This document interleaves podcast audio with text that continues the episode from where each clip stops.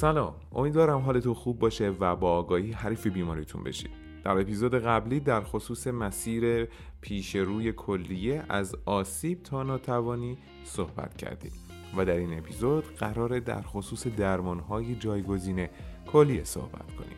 همراه ما باشید.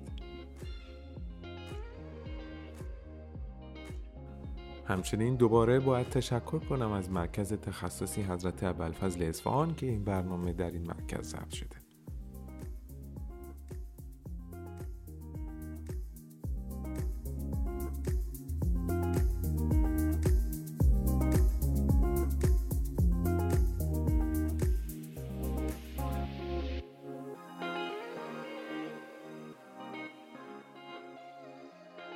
به نام خدا سلام به اپیزود RRT سروم اطلاعات خوش آمدین خب من جسارتا ابتدای برنامه خودم شروع می‌کنم. RRT یا renal replacement therapy و در ترجمه درمان های جایگزین عملکرد کلیه.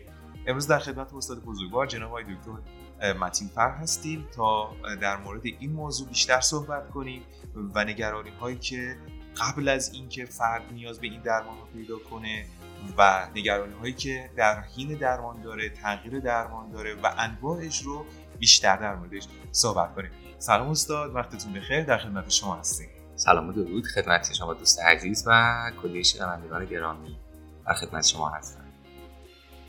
مرسی. و می‌رسیم به نقطه بحرانی داستان. زمانی که این نارسایی فرد رو با درمان های آرارتی یا جایگزین عمل, جایگزین. عمل کرده کلیه یعنی در حقیقت مورد نیازش میشه این درمان ها میشه اصلا توضیح بدین چی و چه تقسیم بندی هایی دارن و کی نیاز پیدا می‌کنه یه بیمار بهش؟ علا رقم همه تلاش های ما که دوست داریم طول عمر کلیه رو زیاد کنیم به حال روند آسیب نمیشه به طور کامل متوقف کرد. قطار کلیه زمانی به آخر خط می‌رسه. این آخر خط که میشه استیج پنج نارسایی مزمن کلیه. خب جایی هست که ما دیگه سموم در بدن تجمع پیدا می‌کنه و بیمار علامت دار میشه از تغییر در سیکل خواب و بیداری تغییر در سطح هوشیاری علائم گوارشی مثل تهوع استفراغ های مکرر بی اشتهایی عرض ستون خارش های پوستی علائم عصبی مثل نورپاتی ها بیهسی اندام تزگز شدن و احساس ناخوشایند در انتهای اندام ها و اینکه اثر تا پا همه اعضا درگیر خواهند شد. در نسای مزمن کلیه کم خونی که در کنارش ایجاد میشه تغییرات هورمونی که ایجاد میشه. جایی هست که ما نیازمند درمان جایگزینی کلیه هستیم. خب هیچ وقت درمان جایگزینی مثل خود کلیه نمیشه. و به جز بحث پیوند کلیه. به جایی می‌رسیم که بعد این سموم به طریقی از بدن خارج بشه. یک اینکه بیمار بدونه اگر آسیبی داره و داره پیشرفت می‌کنه بالاخره از نظر زمانی یه روزگاری این اتفاق میفته کسی نیست که بتونه این رو به طور صد درصد جلوش رو بگیره. ما همه دوست داریم که بیمار ما به آر آرتی نرسه و عمر کلیش رو طولانی کنه. ولی عمر کلیه به آخر می‌رسه عمر انسان به آخر نمی‌رسه و راه زندگی ادامه داره. این از نظر ذهنی واقعا خب چالش برانگیزه خیلی استرس بزرگی هست. یک جور فقدان عضوه وقتی کلیه به آخر خط می‌رسه. یک جور نقص عضوه. کنار آمدن با این قضیه و برقراری ارتباط باش واقعا کار دشواری هست. وقتی به این پذیرش می‌رسیم که کلیه به آخر خط می‌رسه خب بعد سری اقداماتی رو از قبل مهیا بکنیم. ما درمان جایگزینی کلیه سه تا داریم. یکی درمان همودیالیز هست. یکی دیالیز استفاقی هست و یکی هم پیوند کلی. خب این وسط مطلوب ترین درمان درمان پیوند کلی هست. خب چالش های خودش رو داره.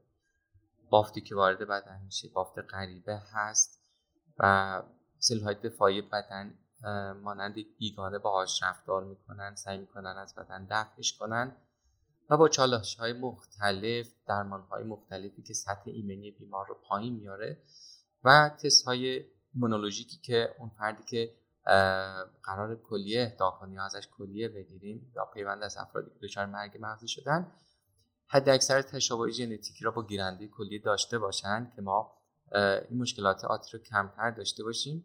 با مصرف داروهای سرکوبگر ایمنی کلیه وارد فرد بدن فرد گیرنده میشه. و خب کارکرد مطلوب خودش رو داره. چالش عمده ما با اون داروهای سرکوبگر ایمنی هست. خب مشکلات بعدی رو به همراه داره. ضعف ایمنی عفونت های فرصت طلب و غیره. ولی خب باز در بین کلیه درمان های جایگزین کلیه پیوند کلیه مطلوب ترین درمان است از چه زمانی بیمار رو کاندید این داستان می‌کنیم از زمانی که کارکرد کلیه اون GFR ما به زیر 20 می‌رسه بیمار در دو جهت آماده میشه. می‌تونه آماده سازی و قرارگیری در لیست پیوند رو داشته باشیم. به موازاتش آماده سازی واسه دیالیز. اگر قراره که همودیالیز بشه بیمار قرار کارگزاری فیستول در واقع یا arteriovenous fistula که یک ارتباط شریانی وریدی هست با ساختار اضافی در بدن بیمار کار گذاشته نمیشه. حالا من اینا رو توضیح میدم از باب اینکه مقدار ذهنیت ها به این قضیه باز بشه.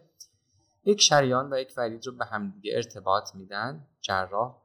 و جریان خونی که وارد اون ورید میشه منجر به میشه که با گذر زمان این ورید قطور بشه و جریان خون بالایی درش برقرار بشه که زمانی که ما بخوایم برای بیمار همودیالیز رو انجام بدیم بتونیم خون جریان خون بالایی رو از این ورید بکشیم وارد دستگاه همودیالیز بشه تصویر بشه و برگرد بنابراین بعد از طبیعه فیستول یا جراحی که بابت این کار انجام میشه بسته به سن بیمار شرایط عروقی ممکنه بین 6 هفته تا 6 ماه طول بکشه تا این رگ ما آماده بشه.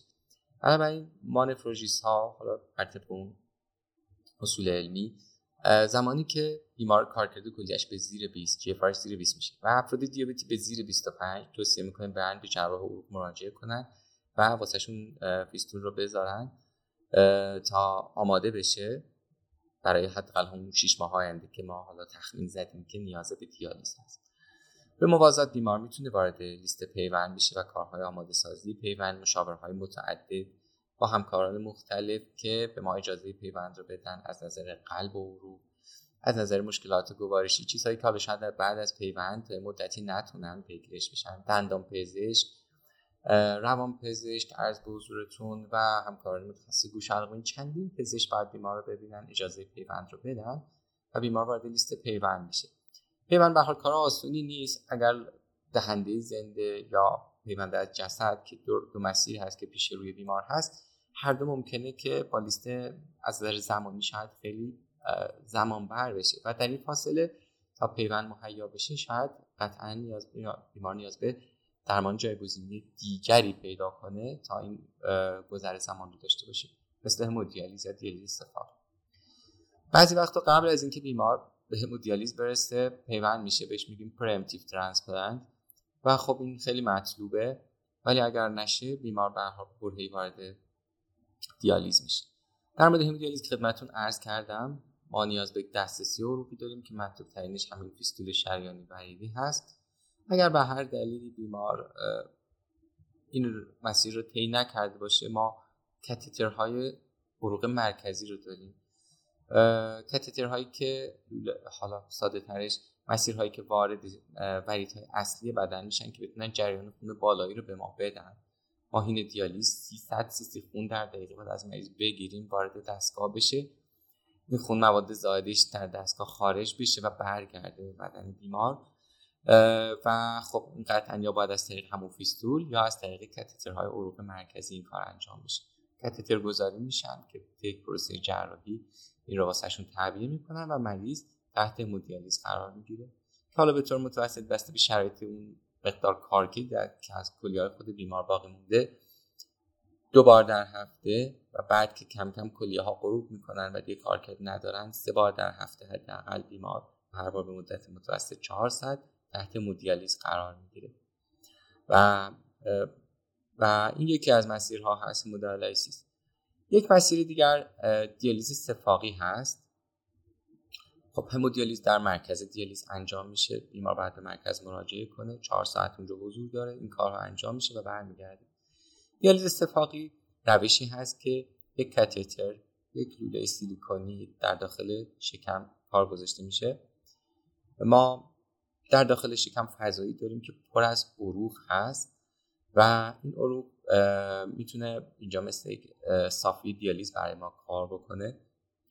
از طریق اون کاتتر و لوله محلول های خاص با ترکیب خاص وارد شکم بیمار میشه و در مجاورت عروق احشایی ما قرار می‌گیره.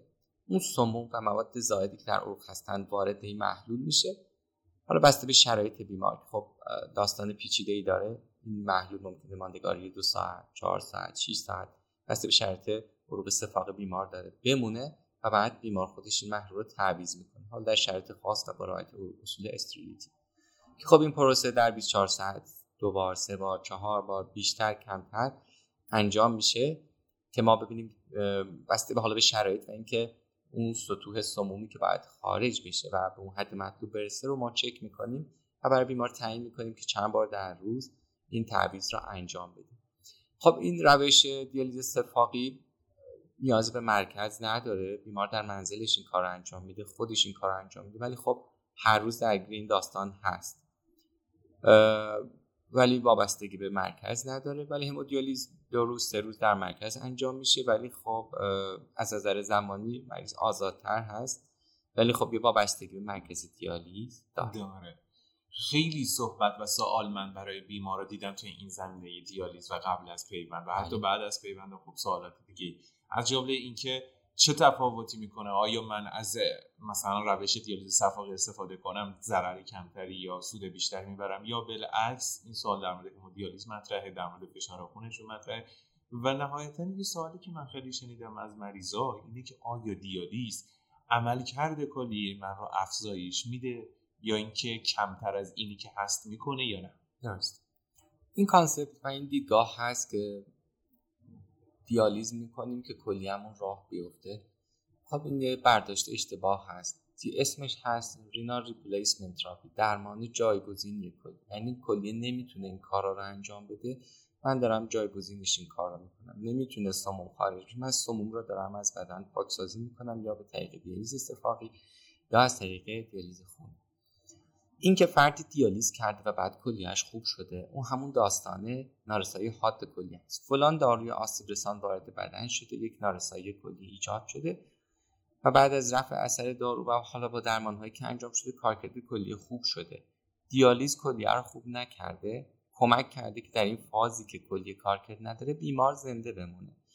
اگر سموم تجمع پیدا کنن اسید خون بره بالا افت هوشیاری بیمار وارد کما و بیمار فوت خواهد کرد اگر دیالیز نشه. چرا؟ چون بهبودی کلی ممکنه زمان بر باشه. دو هفته سه هفته یک ماه. در این فاز دیالیز کمک می‌کنه به ادامه زندگی تا کلی بافتش خودش رو بازسازی بکنه. در آسیب های حاد. در آسیب مزمن کلی این انتظار اشتباه هست. کلی که به مرور زمان در طی سی سال و به تدریج دچار افت کارکرد کلی شده. فردی که سی سال دیابت داشته فشار خون داشته کارکرد کلی از 90 80 60 الان کارکرد کلی شده 15 و من نفروژیست تصمیم گرفتم بیمار رو دیالیز کنم. برگشتی دیگه توی مسیر ما نداریم. به آخر خط رسیدیم و بعد بریم جلو. دیالیز میشه بیمار مودیالیز دیالیز استفاقی. و اگر شرایط جسمانیش اجازه بده پیوند کلی. برگشتی رو به عقب نداریم. دقیقا. پس اثر درمانی بر کارکرد کلیه نداره مگر حالا موارد خاص و توکسین های خاصی که شاید با دیالیز خارج بشن و کمک کنه. وگرنه اثر درمانی در کارکرد کلیه نداره. و تفاوت بین دو روش دیالیز صرفا به علت در مرکز بودن در منزل بودن یا مثلا توی مسافرت رفتن راحت تر بودن صفاقی یا اینجور مسائل یا اینکه در خود فیلتریشن خون هم تأثیری داره. دیالیز استفاقی در کسانی توصیه میشه که اون کلیه خود بیمار مختصر کارکرد باقی مانده رو داشته باشه کمکشون می‌کنه. تعامل بین پزشک و بیمار هست و بیماری های زمینه ای خیلی وقتا میگن که بیمارا سوال می‌کنن دیالیز اتفاقی عفونت. چرا؟ همودیالیز هم عفونت می‌کنه کاتتر عروقی هم عفونت می‌کنه. هر کدومشون چالش ها و مشکلات خودشون رو دارن. بیماری از نظر کاری دشواره که بیاد وارد مرکز دیالیز بشه ترجیح میده خودش یا اگر در مرکزی محلی زندگی می‌کنه که با نزدیکترین مرکزی دیالیز شاید 100 کیلومتر فاصله داشته باشه و رفت آمدش دشوار باشه خب دیالیز استفاده خیلی کمکش می‌کنه که در منزلش بدون دغدغه رفت آمد دیالیزش رو انجام بده. بیماری های زمینه ای هم بی تاثیر نیست مثل برفرض بیماری قلبی عروقی چون می‌دونیم دیالیز استفاقی داره آهسته و پیوسته انجام میشه هر روز داره انجام میشه. این تغییراتی که در الکترولیت ها سموم حجم بدن اتفاق میفته خیلی آهسته و پیوسته است. و برای قلب ناتوان که توان تغییرات حجمی و شرایط رو به صورت بحرانی نداره خب خیلی محدود تر هست. در که نارسایی قلبی دارن. ولی در دیالیز خونی یا همودیالیز خب این اتفاقات در طی 4 ساعت میفته بیمار 4 ساعت میره زیر دستگاه. تغییرات الکترولیتی تغییرات حجم بدن. می‌دونیم که در دیالیز دو تا اتفاق میفته یک سموم از بدن خارج میشن. دو آب اضافه از بدن خارج میشه. ما به اصطلاح بهش میگیم ultrafiltration کلیه‌ای که ناتوانه آب اضافه ای رو که می‌خوریم یا آب که حاصل از متابولیسم مواد غذایی هست نمی‌تونه دفع کنه. بنابراین آب اضافه هم از بیمار می‌کشیم این دو پروسه در حین همودیالیز انجام میشه و کسی که همودیالیز میشه سه بار در هفته خب ممکنه از این دیالیز تا اون دیالیز دو لیتر سه لیتر چهار لیتر اضافه هشت پیدا کنه و این دیالیز خارج میشه. در کسایی که نارسایی قلب دارن این تغییرات هشت واسه قلب قابل تحمل نیست. افت فشار پیدا می‌کنن و خب شرایطشون رو از نظر همودینامیک و فشار خون به هم میریزه. بنابراین توی این افراد دیالیز استفاقی خیلی مطلوب تره چرا این این تغییرات آهسته و پیوسته طی 24 ساعت صورت می‌گیره. این یکی پس بیمارهای زمینی درش دخیل شرایط زندگی فرد درش دخیل یکی از بزرگترین محسنات دیالیز استفاقی اینه که هزینه بر نیست. دستگاه دیالیز خود دستگاه. آبی که مورد استفاده از دستگاه هست. جالبه که ببینید که هر course دیالیز واسه course 4 ساعته دیالیز به طور متوسط 200 لیتر آب مصرف میشه و سه بار در هفته 600 لیتر آب مصرف میشه که از نظر زیست محیطی هم قابل توجهه که این سه بار در هفته دیالیز گفتین آبش هم قابلیت استفاده نداره و تصفیهش سخته. اگر بیماری های زمینه مثل هپاتیت و غیره باشه و این خب این بعد بالطبع آب آلوده هست که از سیستم پایجی حال قطعا سعی می‌کنن که بشه ازش استفاده کرد ولی خب حجم قابل توجهی هست. این آب. و جالبه که این سه بار در هفته دیالیز از نظر اینکه معادل سازی کنیم با کارکرد کلی معادل کلیه که حدود 10 درصد کار کنیم معادل جی اف 10 پس قدر کلی رو بدونیم. بنابراین این همه هزینه و آب و برق و هزینه پرسنل معادله کلیه که 10 درصد یعنی دیالیز راهی برای ادامه زندگی اون چیز پرفکت نیست. و بیمارانی که دیالیز هم میشن محدودیت خودشون رو دارن از نظر رژیم از نظر مصرف مایع. دیالیز استفاقی اگر بیمار چهار بار هم تعویض مایع داشته باشه هر بار دو لیتر میشه در 24 ساعتش 8 لیتر در در 7 روزش که بکنید بودن 50 60 لیتر پس یک دهم همودیالیز آب مصرف میشه. نیاز به تجهیزات خاصی نداره. اون محلول خاصی که ساخته شده نه آب نه برق نه پرسنل خاصی. حالا دوره اینا میان در مرکز آموزش می‌بینن میرن ولی تجهیزات خاصی نداره. و از نظر اقتصادی خیلی به صرفه هست. و از نظر زیست محیطی هم همین بیمار آزاد آزادتر هست. سفر می‌خواد بره. و اندازه نیازش محلول با خودش می‌بره مسافرت این طرف اون طرف و آزادی داره.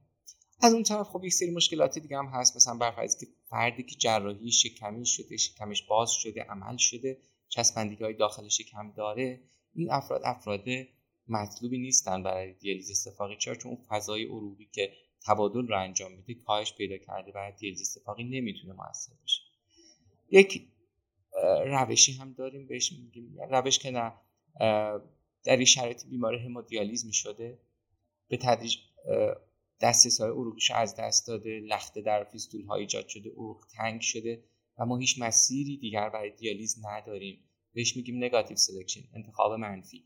تنها راه برای زنده موندن دیالیز صفاقی هست. یعنی بعد از اینکه تمام راه بسته شده توی فاصله بیمار پیوند هم نتونسته بکنه برای ادامه زندگیش ناچار به دیالیز صفاقی انجام بده. حالا شاید با اون شرایط کمتر از حد مطلوبش ولی راه ادامه زندگیش میشه. دیالیز صفاقی بعد از اینکه همه عروق آسیب دیدن و امکان همودیالیز واسش نیست. مرسی از پاسخ کاملتون. و یه سوالی که هست داره من اینم از مجموعه سوالات بس از پیوند انتخاب کردم. اینه که جدا از مراقبت هایی که شبیه خوردن قرصا به وقته چه مراقبت اضافه تری روی مریض پیوند کلیه به نظر شما مهمه که همیشه گوشه ذهنش داشته باشه و بهش عمل کنه؟ بیماران پیوندی بیمارانی هستن که باید بیماران آگاه باشن. اگر فردی پایبندی به درمان نداره و فرد نامنظمی هست قطعا فرد مطلوبی واسه پیوند نیست. ما خیلی از بیماران قبل از پیوند به مشاوره پیش مشاور میفرستیم مثلا روانشناسی ببینیم فرد مقید هست که بتونه به درمانش پایبند باشه یا خیر.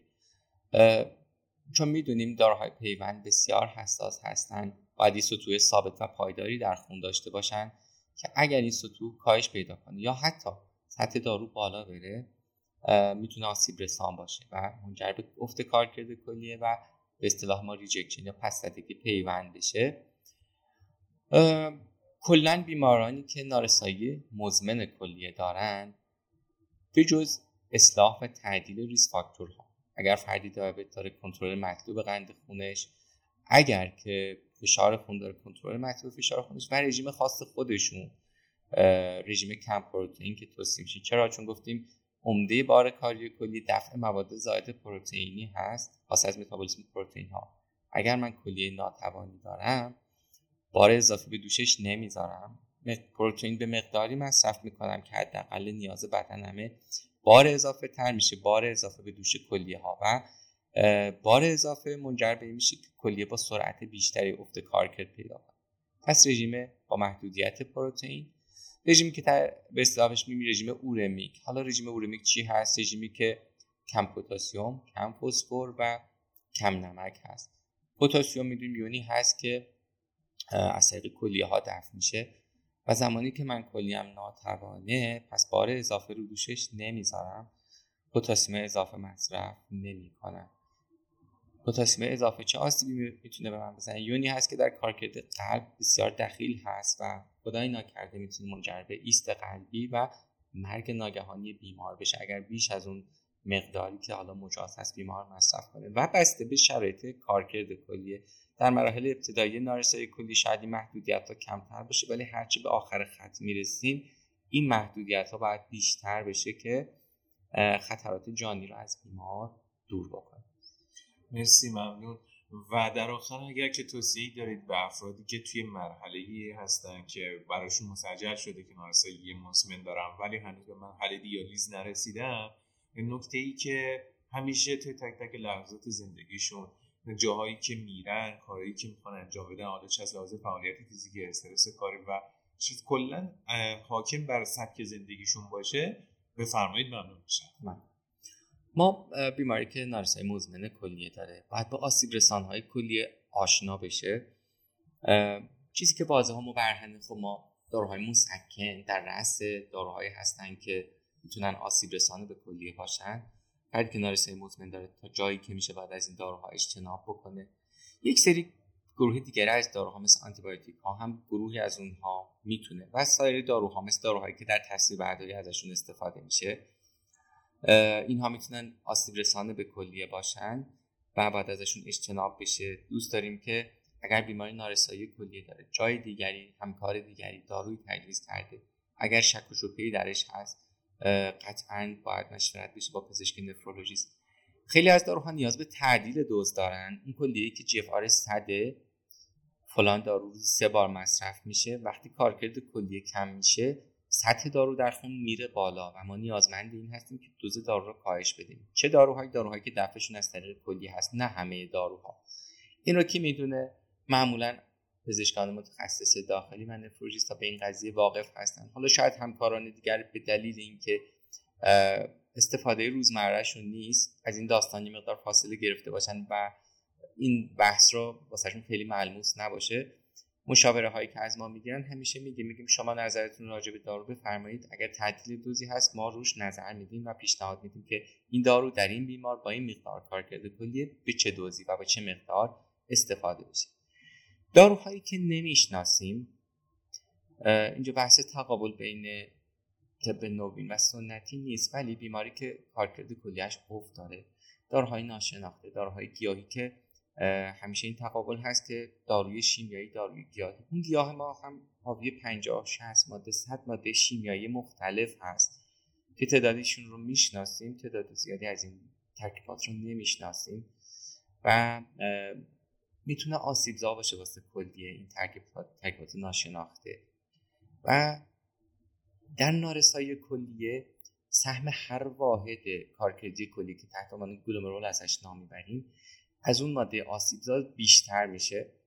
ببینید ممکنه حجم خاصی از یک ماده مسموم کننده رو ده نفر بیان اینجا بشنن دور هم توضیح کنید. مقدار اندکی از سم وارد نوشیدنی هر کدوم بکنید. وقتی این بین ده نفر تقسیم بشه شاید آسیب جدی نبینن. وقتی اگر دو نفر باشن و این سم بین این دو نفر تقسیم بشه آسیب می‌بینن. تو نارسایی مزمن کلی هم داستان همینه. شاید 70 درصد بافت کلیه من از دست رفته. این سم وقتی می‌خواد از کلیه دفع بشه تقسیم میشه بین اون دو نفر. آفرین بین دو نفر.